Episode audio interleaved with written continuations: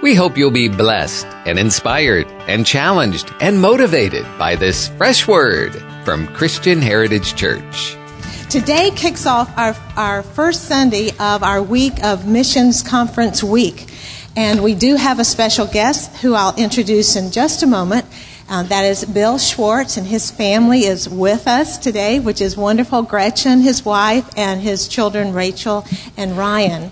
But before I, I introduce him, I want to personally invite you to return Wednesday night. We will have another guest um, missionary, Willard and Yvonne Wagner, who serve in Africa. And then the Wagners return. Bill Schwartz returns on Saturday. We do have um, a missionary from Haiti coming, Roger Johnson. Matt Bennett, who oversees people to people ministries, will be with us for our missions meal that you've seen advertised on the screen. It begins at 12 noon on Saturday, April 30th. We'd love to have you and we'd love for you to register. It will help us prepare our food.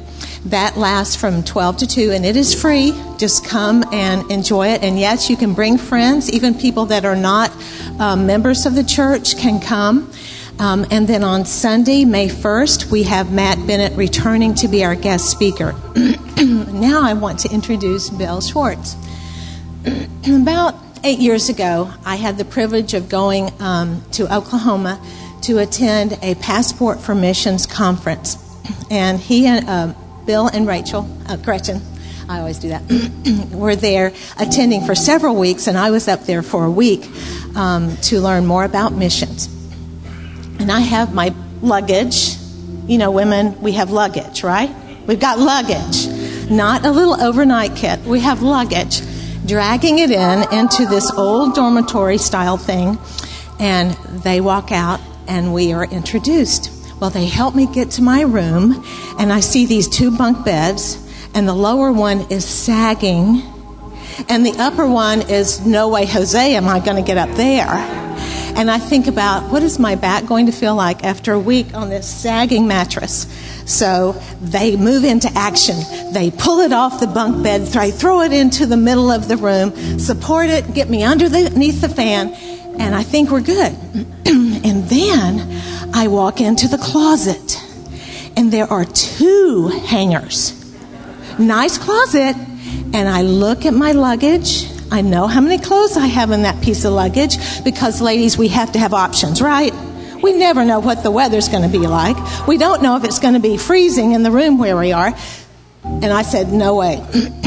Two hangers. Well, Gretchen disappears, runs into her room, comes back with an armload. That's just the beginning of their hospitality.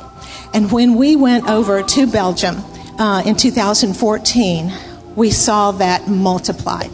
Their hospitality was phenomenal. They included our mission team into their lives.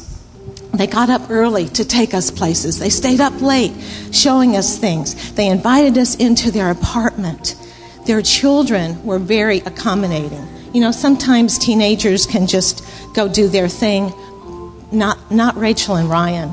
They were right there with us. They were at the dinner table with us. They shared their lives with us. And then we saw the phenomenal ministry that this family has over in Brussels and Antwerp and all around Belgium. So it's with great honor and pleasure that I introduce Bill Schwartz.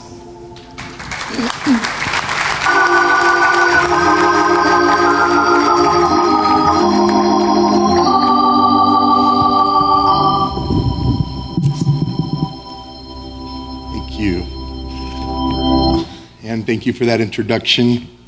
And uh, how many of you know when people introduce you, they're always more kind than you actually are? and so uh, it's hard to believe it's been eight years ago, though. And it's been eight years since we've, uh, a little over eight years, close to 10 years since we've joined uh, this great World Missions family that we have, that we're a part of, and that this church supports. And we're so thankful for that. Although we've been serving in missions for 14 years and uh, grateful for all that God is doing. And I want to share a few things with you guys in a few moments. Uh, but before I do, just let me extend a great thank you to this great church and the support that you guys uh, give us every month financially. And we know that you're praying for us. And how many of you guys have been praying for the situation in Brussels? I'm sure you've seen things on the news. Um, Anne will tell you because she's been there. The team that was with her will tell you we live very close to the airport. In fact, from my terrace of my home, uh, we can see the flight tower to the airport. We often see planes that are landing, and the metro station uh, that was attacked as well is, is not far from where we live, uh, probably around 15 to 20 minutes. However, it's used every day by people in our church, and our coffee house is very, very close to uh, the location of that. And I want you to know, regardless of what's happening in the world through terrorism, Jesus is still alive. And uh, we, we had some very, very close calls. If anything, it's just reassured us that, God is protecting us in His hand. And uh, we, we had a young couple that was at the airport right when the explosions happened. They pulled up just moments after the explosion, and people were running out. In fact, it, it, not, not to say it was funny, but it was a little bit comical because uh, it's a young couple that are training for ministry. They were heading to Ireland to do ministry for a week, and uh, they were running behind. And, and uh, Grace, the young lady, told her fiance, "You're making us late. You're making us late." Uh, they arrived ten minutes later than they wanted to. So if they were there at the time they expected, they would have been right in the airport at the moment of the explosions. Our assistant was um, was only minutes away from uh, the train that had the explosion. She takes that route every day to work. Um, she works for us in our office, and we're just so thankful that they were protected. We had a young Bible school student that was in the uh, airport at the time of the explosions as well, and we had a great couple. How many of you know God will put believers at the right place at the right time? Amen. We had a wonderful couple in our church that worked for the Red Cross. They were the first responders, the very first ones on the scene and they were able to minister to people. And even though they're working for the Red Cross, they were able to pray with people and encourage them. And so we're, we're grateful that I can report to you that out of our whole network of churches, not a single person was physically wounded.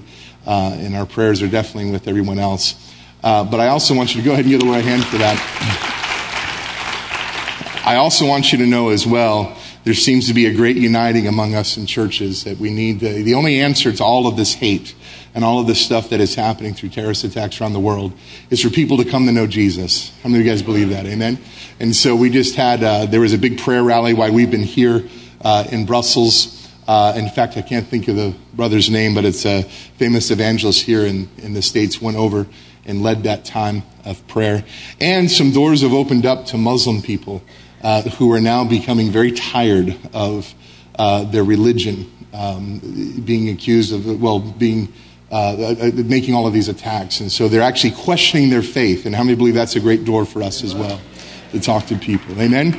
So I just want you to know that uh, we also just have a great love and appreciation for your pastors. How many of you guys love your pastors here at CHC? Amen? And uh, Pastor, thank you so much for allowing us to come. Uh, if you can put the first slide up, I'm just going to give you a quick uh, update, and then we're going to get into the Word a little bit. Uh, but this is my beautiful family. How many of you know I am one very blessed man? Amen. oh, you need to shout. You need to shout a little louder than that. All right, I'm a very blessed man. Um, they they absolutely hate this when I do this, and and I'm sure that my kids, when they go see a psychologist, are going to complain about these type of things growing up. But if my family would just stand up and turn around and give them the the wave. Come on, guys.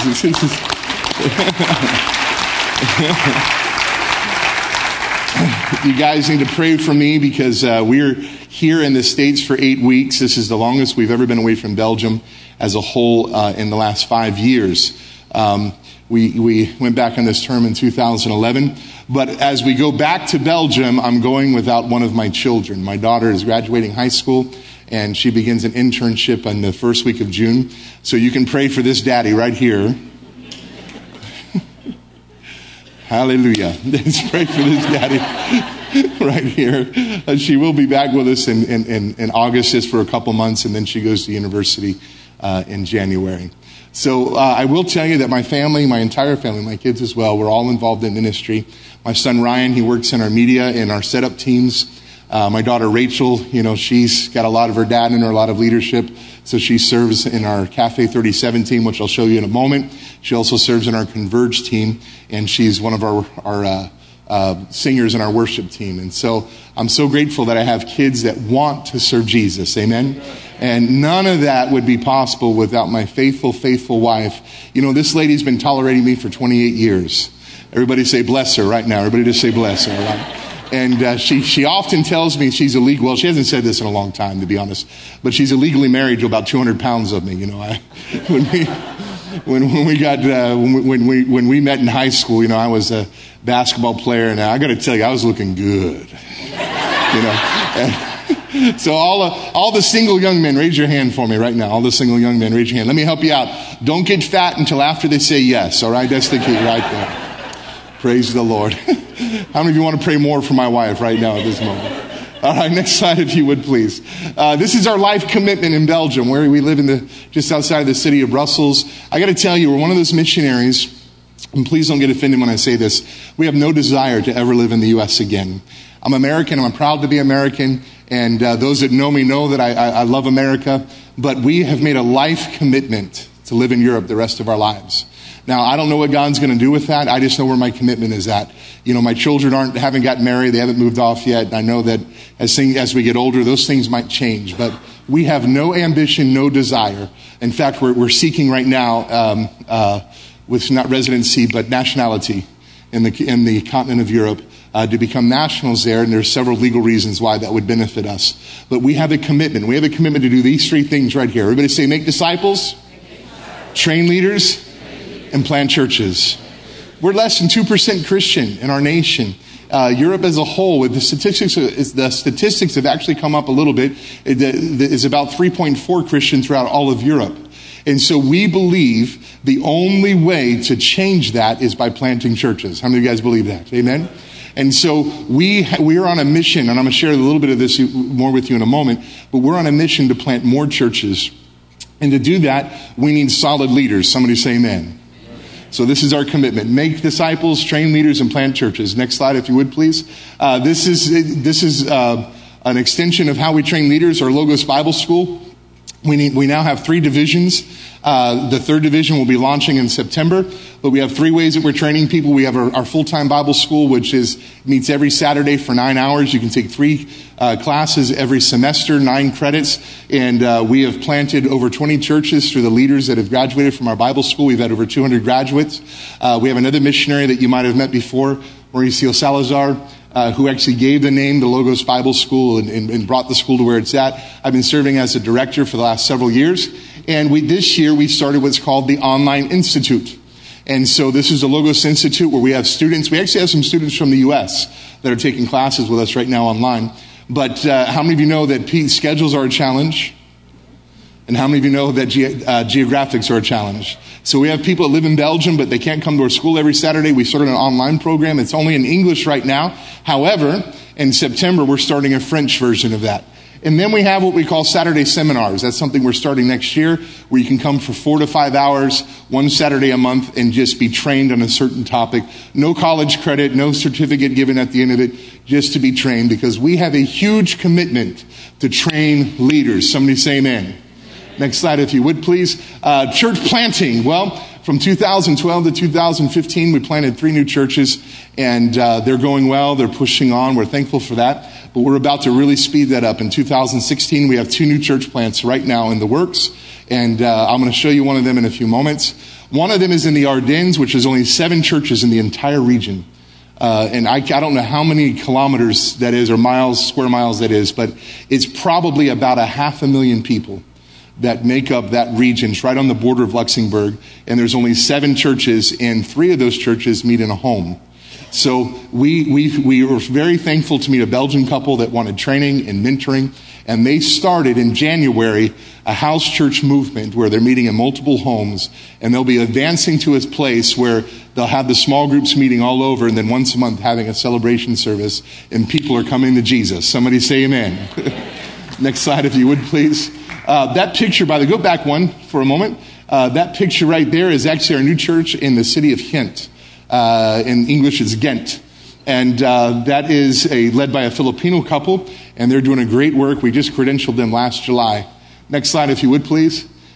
This is our church. Now, your team has been to our church. Your team went to a service. In fact, when you guys came, I think we might have only been one or two Sundays a month at that moment because we have a process of planting churches. And this picture is the very first service that we had. Now, we had already been meeting in a home for about six months before this. And this was our first Sunday service, and we had 18 people there. Next slide, if you would, please. This picture was a few weeks ago. We now have about 70 people in our church, and uh, just celebrated our two year anniversary of that church. And we are seeing people come to Jesus. Guys, I got to tell you, I am built for the international community. Uh, I tell folks when I travel in the U.S., when I go to churches that are all white, I get scared. I am built for diversity. Okay, that's just where I'm at. My heart is full for the nations. And so we have 23 nations represented in our church. We have 16 languages in our church. I probably have said this before when I've been here, but how many of you know if you speak two languages, you're bilingual? How many of you guys know that, right? If you speak three languages, you're trilingual. Did you know that? If you speak one language, you're an American. Right. okay. Or I said that a few weeks ago, and somebody said, "And French." You know, the French don't. Uh, they don't. They, they stay to their own language as well. We have people in our church that speak four and five languages. I mean, I'm telling you, I have two master's degree. I'm in seminary right now, advancing my education. I feel very ignorant next to these people uh, because of the languages that they speak but we're so thankful for all that God is doing. Next slide, if you would please. Uh, this is our week, what we call Converge. This is part of our discipleship process. Last year, our theme was Resolute, but we take, we have a week where young people come in from all over Europe and they spend a week with us where we disciple them in the Word, we train them for ministry, and we take them into the streets and we take them into local churches because we have a belief system. How many of you know we cannot forget the generation who's under us? How many of you guys realize that? And we have it. It was, let me, let me stop right there for a moment. If it wasn't for, I didn't come from a Christian home. If it wasn't for the commitment to youth of the local church that I attended, I would not be who I am and where I'm at today. How many of you know we cannot forget the younger generation? How many of you guys believe that? And we have a core belief. I spent 12 years as a youth pastor before going into missions. And we have a core belief that says this. If a young person sees God using them while they're young, they'll be addicted to serving Jesus the rest of their life. Amen. And that's the week that we that we the, that we present. Now, the reason I'm showing this particular picture at this church is because some of you have actually helped us through our our e-letters that we send out, uh, where we sponsor kids. We had, I think, 50 or 55 young people that were with us last year from all over Europe and this year alone, this year alone, we had 12 people come from the UK last year. They went home, flat out revival started, more than one church from these young people. They just contacted me on Monday after, uh, on Wednesday after having their, our team meeting and I wasn't there and they said, Pastor, we're in trouble. And I said, what's the problem? They said, we have 32 people registered from the United Kingdom to come to Converge this year. And they said, they said, we don't have enough beds. We don't have enough vehicles. I said, that's a good problem. We're not going to tell them, don't come. Come on, folks. the Lord will supply. so I'm only bringing this up because some of you have helped sponsor these young people. Every year I have to raise about half of our budget outside of the, the financial commitment the young people make. And we've never turned away a young person because of finances. Somebody say amen. So thank you so much for helping us with that. Next slide, if you would please. Um, this is our, this is our ministry team. And the reason I'm showing you this picture, I was looking at this the other day and I realized something. We have a few people not in this picture, but every person in that picture, they work with us. Every one of those people. And I didn't realize this until then. I'm telling you, I, I might cry when I say this, but every one of those people I've laid hands on, we've ordained them. Every one of those people have attended our Bible college. Uh, all of them, there, there's one young man that's in this picture. Uh, he hasn't been credentialed yet, but he will be credentialed in July and uh, two of those people are attending our online Bible school. Folks, if you, if you expect for ministry to happen overnight, this is 14 years of our lives sitting in that picture where we have mentored and invested in people. And these are the future uh, uh, pastors of our network in Belgium. Can somebody say amen? So we have about 12 ministers in six churches, and we have two new church plants on the way right now. Amen? Uh, our relational network is much bigger, but these are the churches that are directly under our responsibility. Next slide, if you would, please. Uh, Antwerp. Ooh, I love this city. I've been talking about this city for eight years. We want to plant, we've been wanting to plant a church in this city for so long. And this is right here just a few weeks ago. Our, was this the first one, honey, that was officially uh, the group? Yes, this was our first official connect group in Antwerp. And we have nine people on that team, and they're all committed to help us plant a new church in Belgium. So if you were to come be a church planter with us, this is where you start in the living room. Look at your neighbor and say, in the living room. Because we invest in people, not buildings. People invest in buildings. Amen? So we start in the living room, and this is the newest church plant that's happening right now in Belgium. And this is all part of your effort in helping us. Thank you so much. Next slide, if you would, please. Uh, this is the EdgeNet. The, EdgeNet is a new network that I just that I just started with a group of guys in Europe. Um, we are committed to three basic things. We're working together because we believe we're better together than we are apart. We have existing churches working together to provide three things: training, to train new church planters mentoring to mentor new church planters into resource financially and by sending teams. The EdgeNet is a network of church planters with an effort, one common vision to plant churches all over Northwest Europe. Right now, we've expanded that network into the United Kingdom, into the Netherlands, and also in Belgium. And I hope in a few years I can come and tell you that we have hundreds of churches that have been planted as this effort is happening. Next slide, if you would, please. Uh, this is our Cafe 37. Now, I uh, got together with our young people a few months ago. Uh, we have about 40% of our young pe- uh, of our people in our church are under the age of 30. Many of them are in university. I felt a need to provide ministry for them. And so I wanted to start like a, if we say it in the States, a college and career ministry. I wanted them to have their own service where they preached, and they led praise and worship. And I went and met with them and they all got excited. They all got happy. And I, then I said this, and I want to call it Millennial Church. And crickets. They were all happy moments before that. And when I said the name Millennial Church, crickets. And I said, okay, what's the problem, guys? And one guy kind of raised his hand and he said, Pastor, do we have to call it Millennial Church? I realized something at that moment. I'm an old man. I realized I wasn't connecting with these guys. And so in that conversation, I asked them, what's wrong with the word millennial? They said, wasn't there a movie, some, back to something, back to something? And somebody spoke up and said, back to the future. You know, they're talking about this old movie. I don't think that movie's so old. Because I'm old. But at the end of that conversation, we went from having a college and career service to opening up a coffee house that's completely led by young people that are under the age of 30. The, one of those pictures was the opening night. We had 42 people show up to the first night. Uh, the second picture was just last Friday or two weeks ago on Friday. And so this is a, a great opportunity for us to reach out to young people that need a safe place to hear about Jesus. Come on, folks. It's not church. How many of you know they'll go here, they'll go drink some coffee and hear some live music and then receive the word? Amen? Much easier to get them to that place than it is to the local church. And this is one of our new ministry efforts. Next slide, if you would, please. Uh, and I think this is the last one. Uh, nope, nope, uh, two more. This is Croatia. Everybody say Croatia. Uh, we have a church there. It's a long story how we connected with them, but I just traveled there last month. I'm going to be going back there in July. And this is a new church that's wanting to join our network. And so we're so thankful that God has connected us uh, with a church that's wanting to move forward and to plant new churches. So continue to pray for us as we reach out into that country. Next slide, if you would, please. Uh, Catalyst internship. This is something uh, that we're starting. We've, ha- we've always had internships, but this is the first year that we're kind of organizing it, and we're going to be advertising for people to come. Uh, but this is uh, our effort to continue discipling the next generation. If you're under the age of 30, from 18 to 30 years old, uh, you're invited to come. And I'm not just saying Americans, we're really targeting Europeans. Uh, and these are the things that we want to develop in them. We want to help. They'll come and serve for us three days a week over the summer. It's going to be a seven week program. And during that time, they'll develop a biblical worldview. They'll commit to uh, a life of serving others. They'll learn how to work in a, team atmosphere.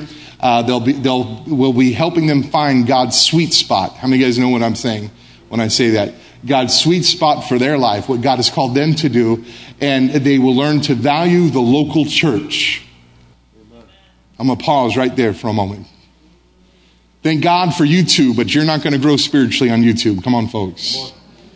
Thank God for internet preachers, but you're not going to have fellowship doing that. Thank God for all of the media stuff that we have, but you're not going to be effective for the kingdom until you get involved in His process, and that is in the local church. Somebody, you guys should be having revival right now, high fiving each other, all right? okay.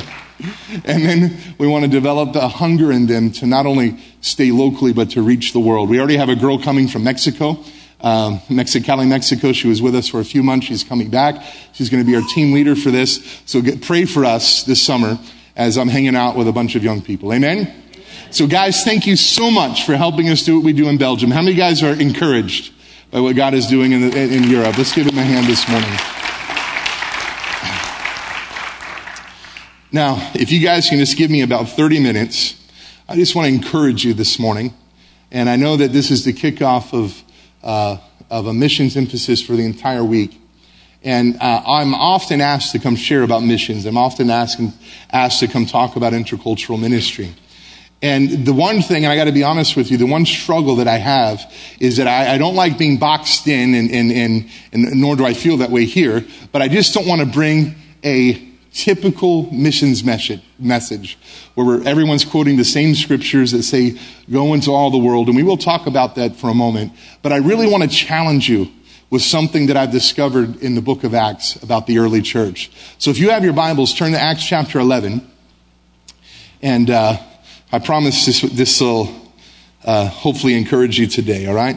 Acts chapter 11, beginning in verse 19. And uh, if I'm pausing a little bit, I'm really used to having translation in French as we're ministering, so I'm still getting my English flow going on, all right? Acts chapter 11, beginning in verse 19, and uh, we'll read through verse 26.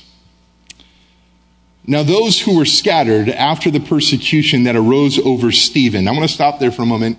Very important part of this message. Everybody say Stephen. We're going to talk about him in a moment traveled as far as Phoenicia, Cyprus, and Antioch, preaching the word to no one but the Jews only. Everybody say they're only preaching to the Jews. Very important part to this. Verse 20. But some of them were men from Cyprus and Cyrene who, when they had come to Antioch, spoke to the Hellenists, preaching the Lord Jesus. And the hand of the Lord was with them and a great number believed and turned to the Lord. Then news of these things came to the ears of the church in Jerusalem. And they sent out, everybody say sent. They sent out Barnabas to go as far as Antioch. And when they came and had seen the grace of God, he was glad and encouraged them all uh, that with purpose of, I'm sorry, encouraged them all that with the purpose of heart they should continue with the Lord. Verse 24. For he was a good man, full of the Holy Spirit and of faith. And a great many people were added to the Lord. Now skip down to verse 25. Then Barnabas departed for, uh, for Tarsus to seek Saul. Verse 26. And when he had come, and when he had found him, he brought him to Antioch. So it was that the whole year, everybody say an entire year. They stayed an entire year. The whole year they assembled with the church and taught a great many people. Now, this is the key phrase. And the disciples were first called Christians in Antioch. I want them to resonate for a moment. And the disciples were first called Christians in Antioch. Let's pray. Father, we ask you, Lord, for you to speak today. Lord, we ask that you open our hearts, you open our minds, Lord, that we would see the world differently. Holy Ghost, we ask you to be the one who speaks today. And Father, I pray that you allow me to be your voice in these few moments we have together. In Jesus' name. Amen. Do yourself, do me a favor and just give your neighbor a high five and say the big guy's going to preach today. All right. I have been perplexed for years over this chapter. I have been perplexed for years over the specific term that I just quoted twice in verse 26 and the disciples were first called Christians in Antioch. The reason it perplexed me, this is a huge statement considering that the history of the church started in Acts chapter 2. And from chronological terms, we go all the way to Acts chapter 11, and then they're finally called Christians. How many of you know there's a lot of church history between Acts chapter 2 and Acts chapter 11? And in fact, just let me help you. Can I be a Bible school teacher for a moment? There's approximately 12 to 13 years that the church had been in existence up to this point. And let me be fair to say this. The word Christian is only mentioned one other time in the, in, in 1 Peter. But it blows my mind that when we think of Christians, it's, we're, we're declaring, especially in this day, people who followed the way, people who believed in Jesus, people who believed that he was the Messiah and the Messiah was no longer coming because he's already come. How many of you guys understand what I'm saying? And there was a great deal of miracles that happened before this moment. But it wasn't until this moment that they were called Christians. Now, I hope to unfold today why that was. But before we do that, let me give you uh, a survey of the book of Acts from Acts chapter 1 to Acts chapter 10. And I'll go very quickly, I promise. In Acts chapter 1, we see that there is an instruction to stay in Jerusalem. We see that there's a promise. Everybody say a promise that the Holy Spirit would come and that the Holy Spirit was to come to give us power. Now, how many of you believe that the Holy Spirit has come? And how many believe that He does give us power? And how many believe that He empowers us to become witnesses? Amen? Now, folks, just let me be honest with you. And I know I'm speaking to a Pentecostal church today, but just let me be really honest with you. If you've received the gift of the Holy Spirit and you pray in tongues and you speak in tongues, hallelujah. But let me tell you, there's more life than just that. Amen. There's more life than just you sitting down and praying in the Spirit. In fact, the book of James tells us that when we pray in the Spirit, we're building up our most holy faith. Do You realize that if out of all nine gifts of the Spirit, eight of them were for the body of Christ. Only one was given to you to encourage you. So you have to do more than just pray in tongues, folks. That is a down payment of the promise of God. That was to empower you to go into all the world. Amen. So we get to Acts chapter 2 and we see there's the birthing of the New Testament church. The New Testament church was born. 3,000 people were added to the church that day and it says, and the Lord continued to add to the church every day after that. Right. Isn't that powerful? But they still weren't called Christians at that time. Let's look at, I'll tell you, um, I'm going to go through Acts chapter 3 very quickly. In Acts chapter 3, we begin to see uh, healings. We begin to see, in fact, it began with the lame man. In Acts chapter 4, we begin to see that there was persecution. However, there was also prayers for boldness and unity among the believers in Jesus. In Acts chapter 5, there were signs and wonders that were con- uh, conducted by the apostles. In Acts chapter 6, uh, the church had come to such a point of growth that the Hellenistic, the Greek uh, widows were not receiving their, their, their daily portions of food because they worked together as a community, and therefore they had to appoint deacons. We begin to see a structure that was coming into the church. Acts chapter 7, we see that Stephen, who was a great evangelist, we'll come back to him in a moment, a great evangelist, and was preaching, and God was using him to do signs and wonders. He preached one message. Everybody say one message. In fact, it's longer than any other preaching message documented in the Word of God. He preached one message and they killed him. Now, how many of you want to come up and preach your first message today? Come on. but the difference with Stephen is that he realized, and I'm going to unfold this in a moment, he wanted the gospel to not only be for the Jew, but to be for everybody. Amen. And then we move on and we jump all the way to Acts chapter 9. And in Acts chapter 9, we see a very historic event. This is when Saul of Tarsus has his conversion with Jesus and he commits his life to Jesus. By the way, he was there when Stephen was stoned in Acts chapter 7. And in fact, in Acts chapter 8, it said it pleased Paul that stoned. The next, the next chapter, we see that he is surrendering his life to Jesus, and then we start seeing more signs and wonders happening. In Acts chapter 10, uh, we, there's visions that are given to Cornelius, and he, uh, that leads him to salvation. Then the Gentiles received the gift of the Holy Spirit. It was no longer just for the Jew. Now I want you to think about this for a moment. From Acts chapter 2 to Acts chapter 10 is 13 years of history. And we see signs, wonders, miracles, salvations, visions, the supernatural work of God, yet they were not called Christians until Acts chapter 11 in the city of Antioch. Why is that? Well, to know why that is, I guess we need to see what was happening in Antioch. Now, how many of you guys would like to see that? Okay, we'll see you tomorrow at 6 o'clock. All right. It all begins with this guy, Stephen. We first learn about Stephen in Acts chapter 6. As I mentioned, the, widows, the Greek widows, the Hellenists, they were not receiving their portions. And so the instructions were, as people began to complain, the instructions were from the apostles. The apostles are saying, man, we got to commit ourselves to study of the word. We got to commit ourselves to, to finding God. The, the church is brand new. So here's what you need to do. You need to go choose seven men among you who are full of the Holy Ghost, who are of good reputation, that can take care of these needs. They were deacons, not pastors, not elders, not they were deacons serving. Stephen was one of those guys. That's when we first hear about Stephen. And let me tell you what happened.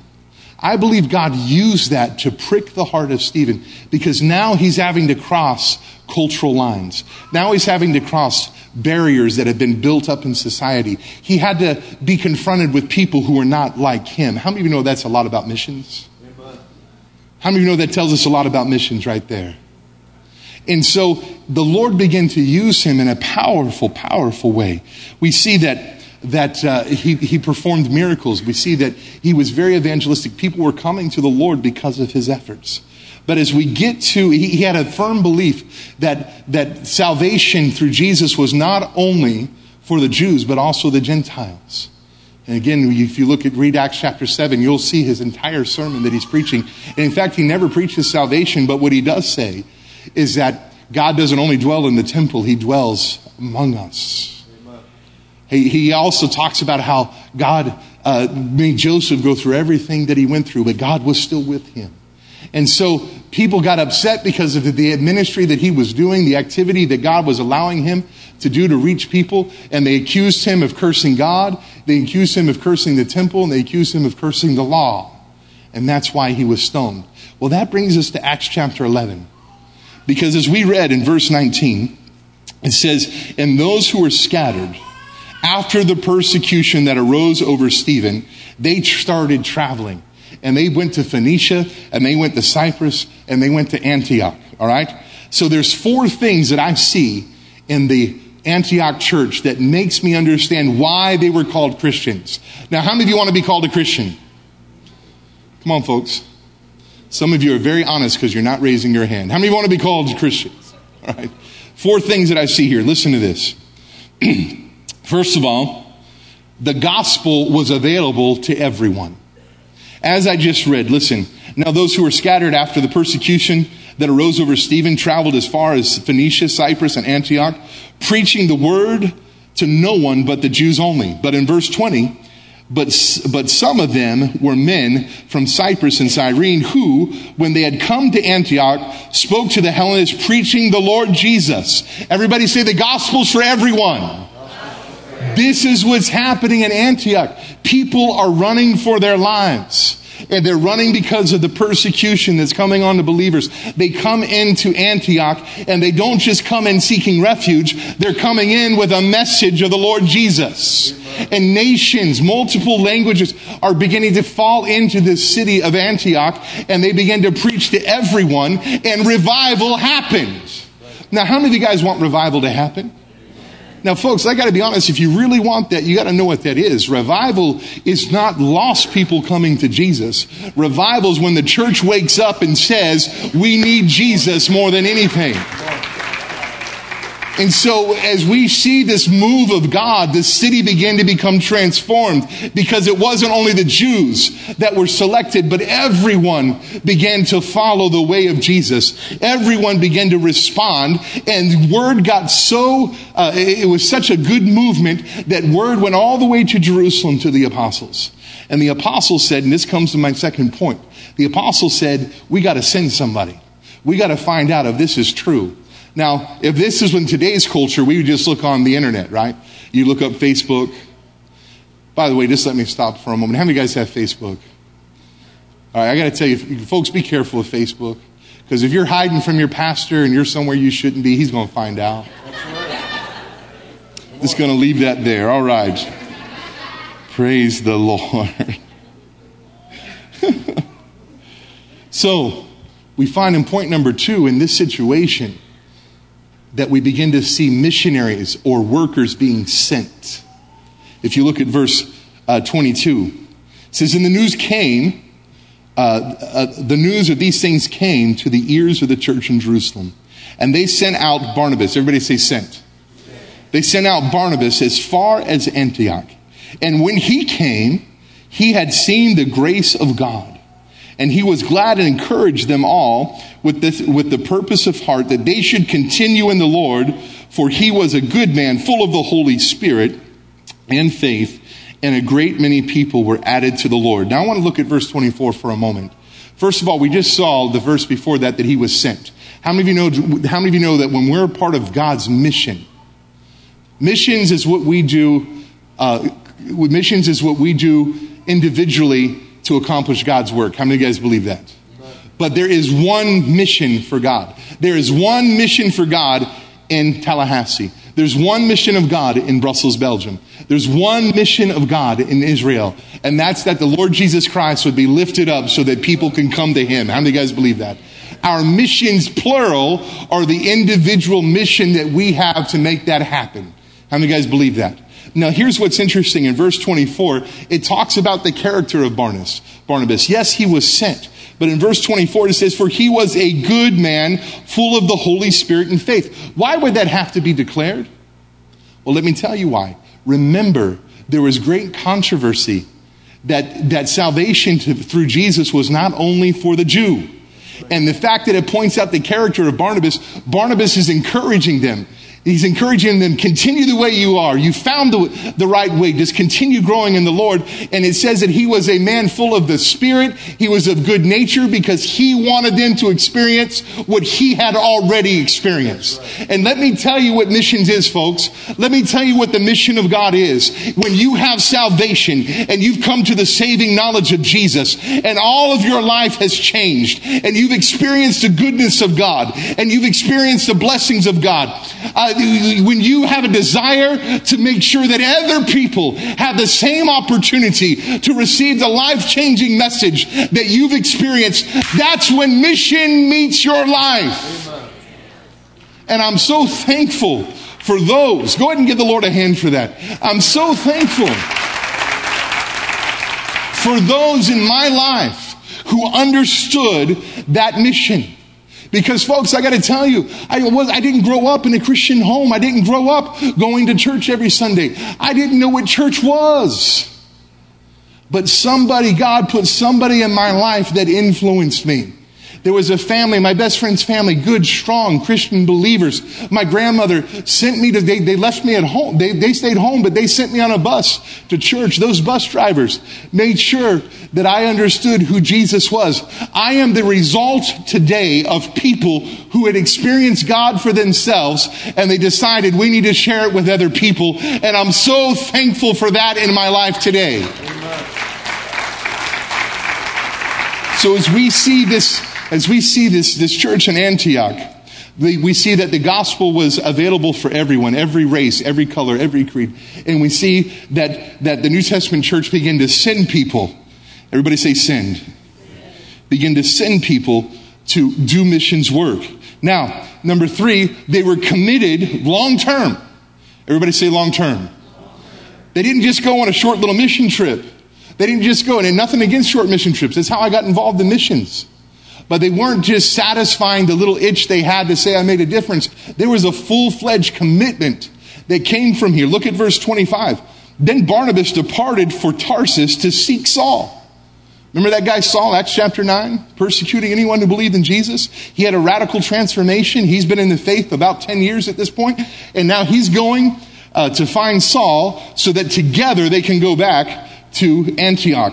And when they had found him, he brought him to Antioch. So it was for the whole year. Everybody see an entire year.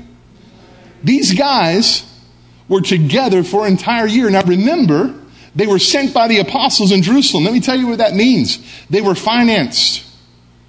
Their needs were taken care of because they were on a mission. And as we see here, he goes and gets Saul of Tarsus. They assembled together for a year and they brought these guys to maturity. And let me tell you what was happening. They weren't only making disciples, but they were training leaders so that they can depart and go to the next place to do the same thing. Now, the fourth thing, and this is the thing that really blows my mind the church in Antioch was new. Relatively, the church is only 13 years old to begin with. By this point, it's 14 years old, towards the end of, of, of Acts chapter 11. We didn't read this this morning, but I'm going to read it to you in a moment. But watch how the, that baby church, watch how it responds to the needs that they hear about. Everybody say missions. Listen, verse 29. Then the disciples, each according to his own ability, determined to send relief to the brethren in Judea. This, uh, this they also did and sent it to the elders by the hands of Barnabas and Saul. Now, let me tell you what was going on. If you look at verse 27 and 28, there was prophetic words coming. And one of those prophetic words said this There is a worldwide famine. Everybody say worldwide. There was a worldwide famine coming. And these new believers in Antioch received this word and they began to prepare. Everybody say prepare.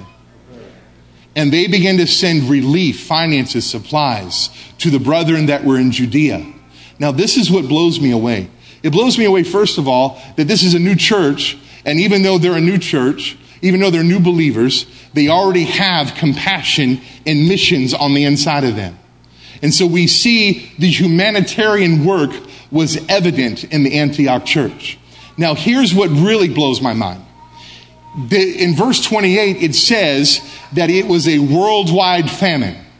It was a global famine. Now, you know what that means? That means those in Antioch, they were going to be affected as well. How many of you guys see that? Now, how many of you ever heard somebody say, I don't understand why we send missionaries when we got a mission field right here in America? It got quiet. How many guys ever heard that? I don't understand why we're planting other churches when Tallahassee, Florida needs to have a church plant right here. How many guys ever heard that? I don't understand why we're so involved in missions when we got financial issues of our own. But you see here in the book, in, in, in the church of Antioch, even though they were going to be affected by the famine as well, they began to give, supply to help their brothers in other cities. And folks, that's what missions is. I want to tell you something. Our church last year, we probably gave between four, maybe four, four or five thousand dollars in missions last year.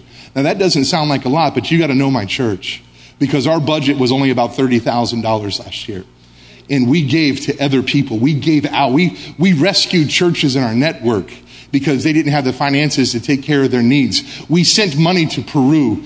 We sent money to the Philippines. We sent money to other regions because there's two things that are in the DNA of every church that we're going to plant. From the very beginning, that church he saw in the living room in Antwerp, there's two things that's going to be in the DNA right from the beginning and we don't apologize for it. Number one, we support missions. Amen. We have a percentage of every budget. My wife writes a sheet up every week when the finance team gets together and they divide each category. There's a percentage that goes to missions. We have another percentage that goes to churches and ministries within Belgium. We give 15% right off the bat. We give to other people who need to know Jesus. Amen. Missions is in the big, it doesn't make sense. I know it doesn't make sense. I'm a missionary. I have to be supported by the United States to be able to live in, in Belgium. Uh, that's the only way the government allows me to live there, so I don't take jobs from them. I know it doesn't make sense to you that we would give to missions, that our church would give to missions, but it's the heart of God. How many guys believe that? Amen? And number two, we tell every church, you will eventually plant a new church. Now, Pastor, this might interest you, all right? So we, that first year and a half of our church, we were, we were about, you know, 40, 45 people that considered our church home. By the way, that's a big church in Belgium, okay? 40, 45 people considered our church home, and uh, we had about 30 on an average attendance in our church. Last summer, I don't know, something, did you, do you realize you can actually grow over the summer? Over the summer, we did something called Summer Fun. Every week we had a different activity that was going on, and, and, and people started coming to the church, and, and, it was amazing because Belgians started coming to the church. People were getting saved over the summer. And when we came back into September, because that's the end of our summer, all of a sudden we had 70 people in our church. And so I was, I, I, I travel and I, I train church planters and I was at an event and I was one of the trainers and, and one of the other trainers got up and I just met him and he said, uh, we tell every church that we plant and they had five campuses. They said every church that we plant, we tell them you'll eventually plant a church in three years. Well, I, I, I we were two years old and I'm thinking we're approaching that three year mark. We're not ready to plant a church. So I thought we went to lunch and I said, So listen, I want to ask you, um, how large is your home campus? You know, the, the main campus where you plan all these trips. How large is that? And he looked at me and he said, I mean, he didn't stop a moment. He said about 90 people. We were eating at Subway because that's where my church is at. Those of you don't know, we have a, we meet in a Subway restaurant. Our church. I dropped the sandwich. I said, "Could you say that again?" He said, "We we have about 90 people." And I said, "You've planted five churches?" And he began to share his vision with me. I, my whole mind changed, folks. Let me tell you something. Especially in America, we got to stop thinking about numbers. And we got to start thinking about health. And we got to start thinking about discipleship. And I realized my church might only be 70 members, but we're a healthy 70. Our church might be only 70 members, but it only took 12 to change the world. My church might only be 70 members, but we can rock the city of Brussels. Come on, folks. And so we determined at that moment the missions of God was much bigger than our limitations that we put on ourselves. And we determined at that moment we're going to plant more churches. And by the grace of God, by the end of 2016, we will have two new churches planted and we'll be revitalizing one of our existing churches. We don't have the resources. We don't have the finances, but we've got the Holy Ghost. Come on, folks. I'm not worried about the terrorist attacks. I'm not worried about the famine that we might face. All I know is we got a word from God, and when He speaks, He is more than capable, He is more than able, and He is more than willing to make it happen. He just needs a man who's willing to say, Lord, here am I, send me with all of our difficulties, with all of our challenges. When you limit God, you've limited yourself.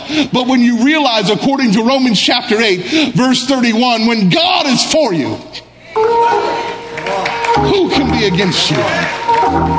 When God is for you, who can be against you? I'm going to tell you why. My theme verse of my life, Romans 8 37. I'm not a conqueror, folks. I'm more than a conqueror. Amen. I'm not a conqueror because Jesus was the conqueror. Do you realize that's what that verse says? I'm here to tell you, I'm going to close with this verse, but I'm here to tell you tonight, this morning, I'm sorry. I'm here to tell you this morning. It's nighttime where I live. I'm here to tell you this morning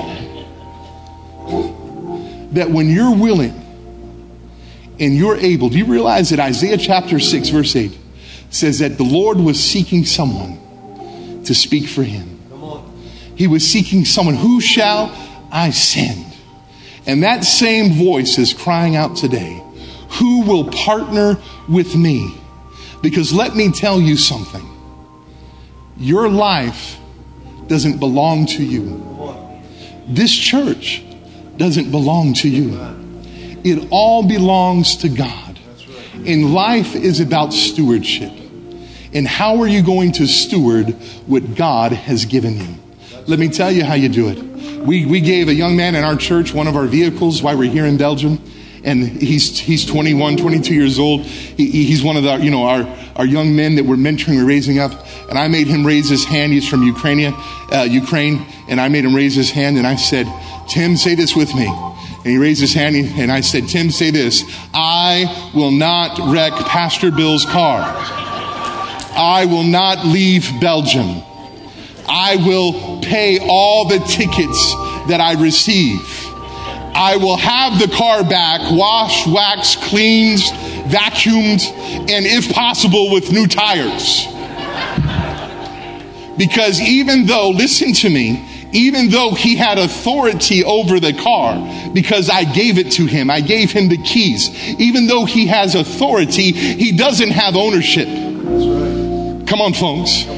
You may have authority over what you do and how you do it, but if you are not doing what the owner has asked you to do, then you are not stewarding what's been given to you. And mission and the mission of God is about stewarding what God has given you. So here's what I want to tell you. My life verse. Romans 8 verse 37 says this, for we are more than conquerors in Christ Jesus. He goes on to say, For I am persuaded that neither death nor life, nor principalities, nor powers, nor things present, nor things to come, nor height or depth, or any created thing can separate us from the love of God. I'm here to tell you today you can do what God's called you to do. You can be what God's called you to be because you're not a conqueror, you're more than a conqueror. Now you would say, how, how is that? How am I more than a conqueror? Well, let me tell you something. Paul the Apostle said this. And he described, and I think if we were to be conquerors, that's great. But he declared we would be more than conquerors. Now, every time my pastor quoted Romans 8:37, he always told the same story. My pastor pastored the same church for 41 years. By the way, started with seven people. Church got up to about 5,000. In his last year of pastoring, I think they gave $1.3 million to missions. 14 families were sent out of the church into the full time mission field. Don't tell me that God can't do it. Folks, if, you, if you're wanting an instant success, you're never going to get it. You got to be in it for the long haul. Come on, folks. How many of you guys are with me? Every time he quoted Romans 8:37, here's what he said. He said, "When I work all week, when I work my job, at the end of the week they give me my salary. That salary declares that I'm a conqueror. That salary declares that I've conquered the task that was given to me." But he would say, when I go home and I give my wife, Marianne, my paycheck, she's more than a conqueror. Now, we would laugh about that. But it wasn't until a few years later I realized what Pastor was saying. You see, here's what happened, and here's what I want to encourage you with. You can do all that God's called you to do. You can be all that He's called you to be. You can accomplish the mission that He's put in your life, and let me tell you why. He conquered so that you could be more than a conqueror. You see, Jesus died on a cross, nails in his hands, nails in his feet. A spear was rammed into his side. A crown of thorns was placed on his head. The Bible says he had to go to hell to testify to who he was. He collected his own blood, laid it at the altar of God to pay for our sins. But here's what I'm going to tell you. Three days later, he got up out of that grave and he conquered death and he conquered sickness and he conquered sin and he conquered all of the enemies that would come against us. He paid a price that you couldn't pay. So here's what I want you to know today. You're more than a conqueror because you don't have to die on that cross. You don't have to have the crown of thorns placed on your head, nails in your hands, nails in your feet. You don't have to testify to hell. You simply receive the gift of God, what has been given to you. And I'm here to tell you today, CHC, you are more than conquerors.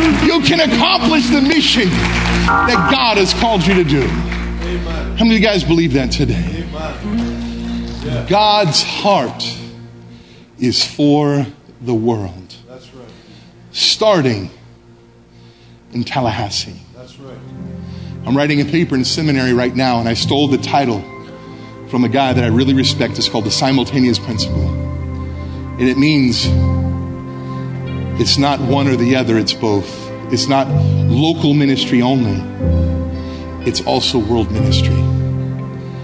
You don't give up one without the other. God has empowered you to do it. How many guys believe that today?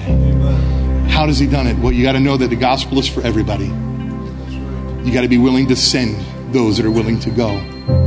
There has to be a commitment, point number three of my message, to make disciples and train leaders so they can continue to do it themselves. And number four, we have to be committed to humanitarian efforts, regardless of our current situation. How many of you guys believe that today?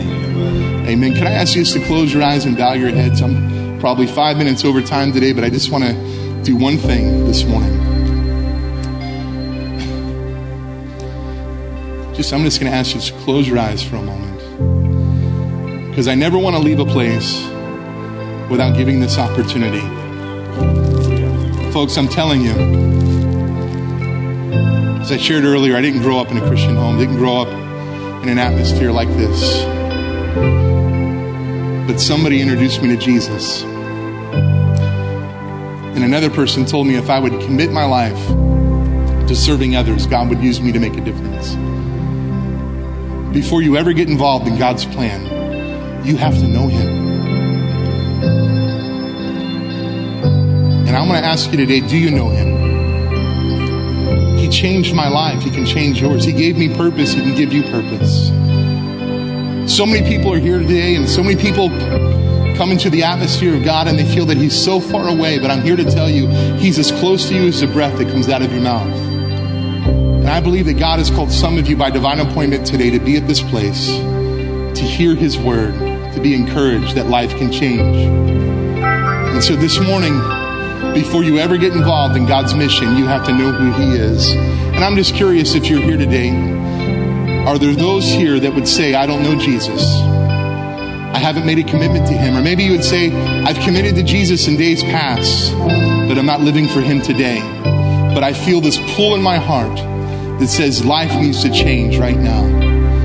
Here's what I want to do I'm going to pray a prayer in just a moment. And if you're here today and no one's looking, this is between you and God, and you would say, I need to give my life to Jesus, the Bible tells us that all we have to do is confess with our mouth and believe in our heart that He's the only way, then we'll be saved. If that's you this morning, I want to pray for you. So I'm going to count to three. If you would say, Preacher, please pray for me. I need to give my life to Jesus. If that's you this morning, I just want you to lift your hand.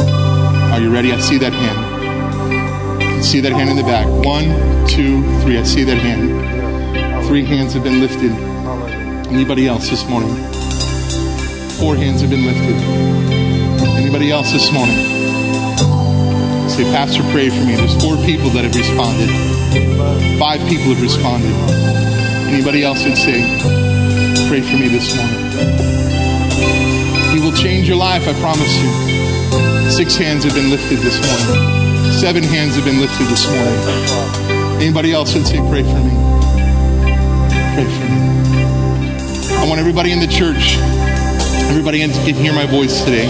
I want you to say this with me. Everybody say, Jesus, today I surrender my life. I'm tired of living by myself. I'm tired of doing it alone. Today, I acknowledge that you're the only way, that you're the only truth, that you're the only life. Today, I believe you are the Son of God, the only one who can change my life. I give it all to you. Use me as you will. In Jesus' name, amen. Come on, let's give the Lord a hand this morning. Amen. Now, Our prayer is that God will take this word and plant good eternal seeds deep into your soul. Father, we pray for your great wisdom to infiltrate this listener, draw them to you, and take them gently down the road to their next destination in life. And if you're in need of a home church, we invite you to join us at Christian Heritage Church on Sharer Road in Tallahassee, Florida. A multicultural church founded on the truth of God's Word and the power of the Holy Spirit. For a worship service where the presence of God has first place, you're invited to Christian Heritage Church. Sunday morning service is at 10:30, Wednesday evening at 7, plus youth group and kid power and small groups and more. For all the latest information, visit our website chctoday.com.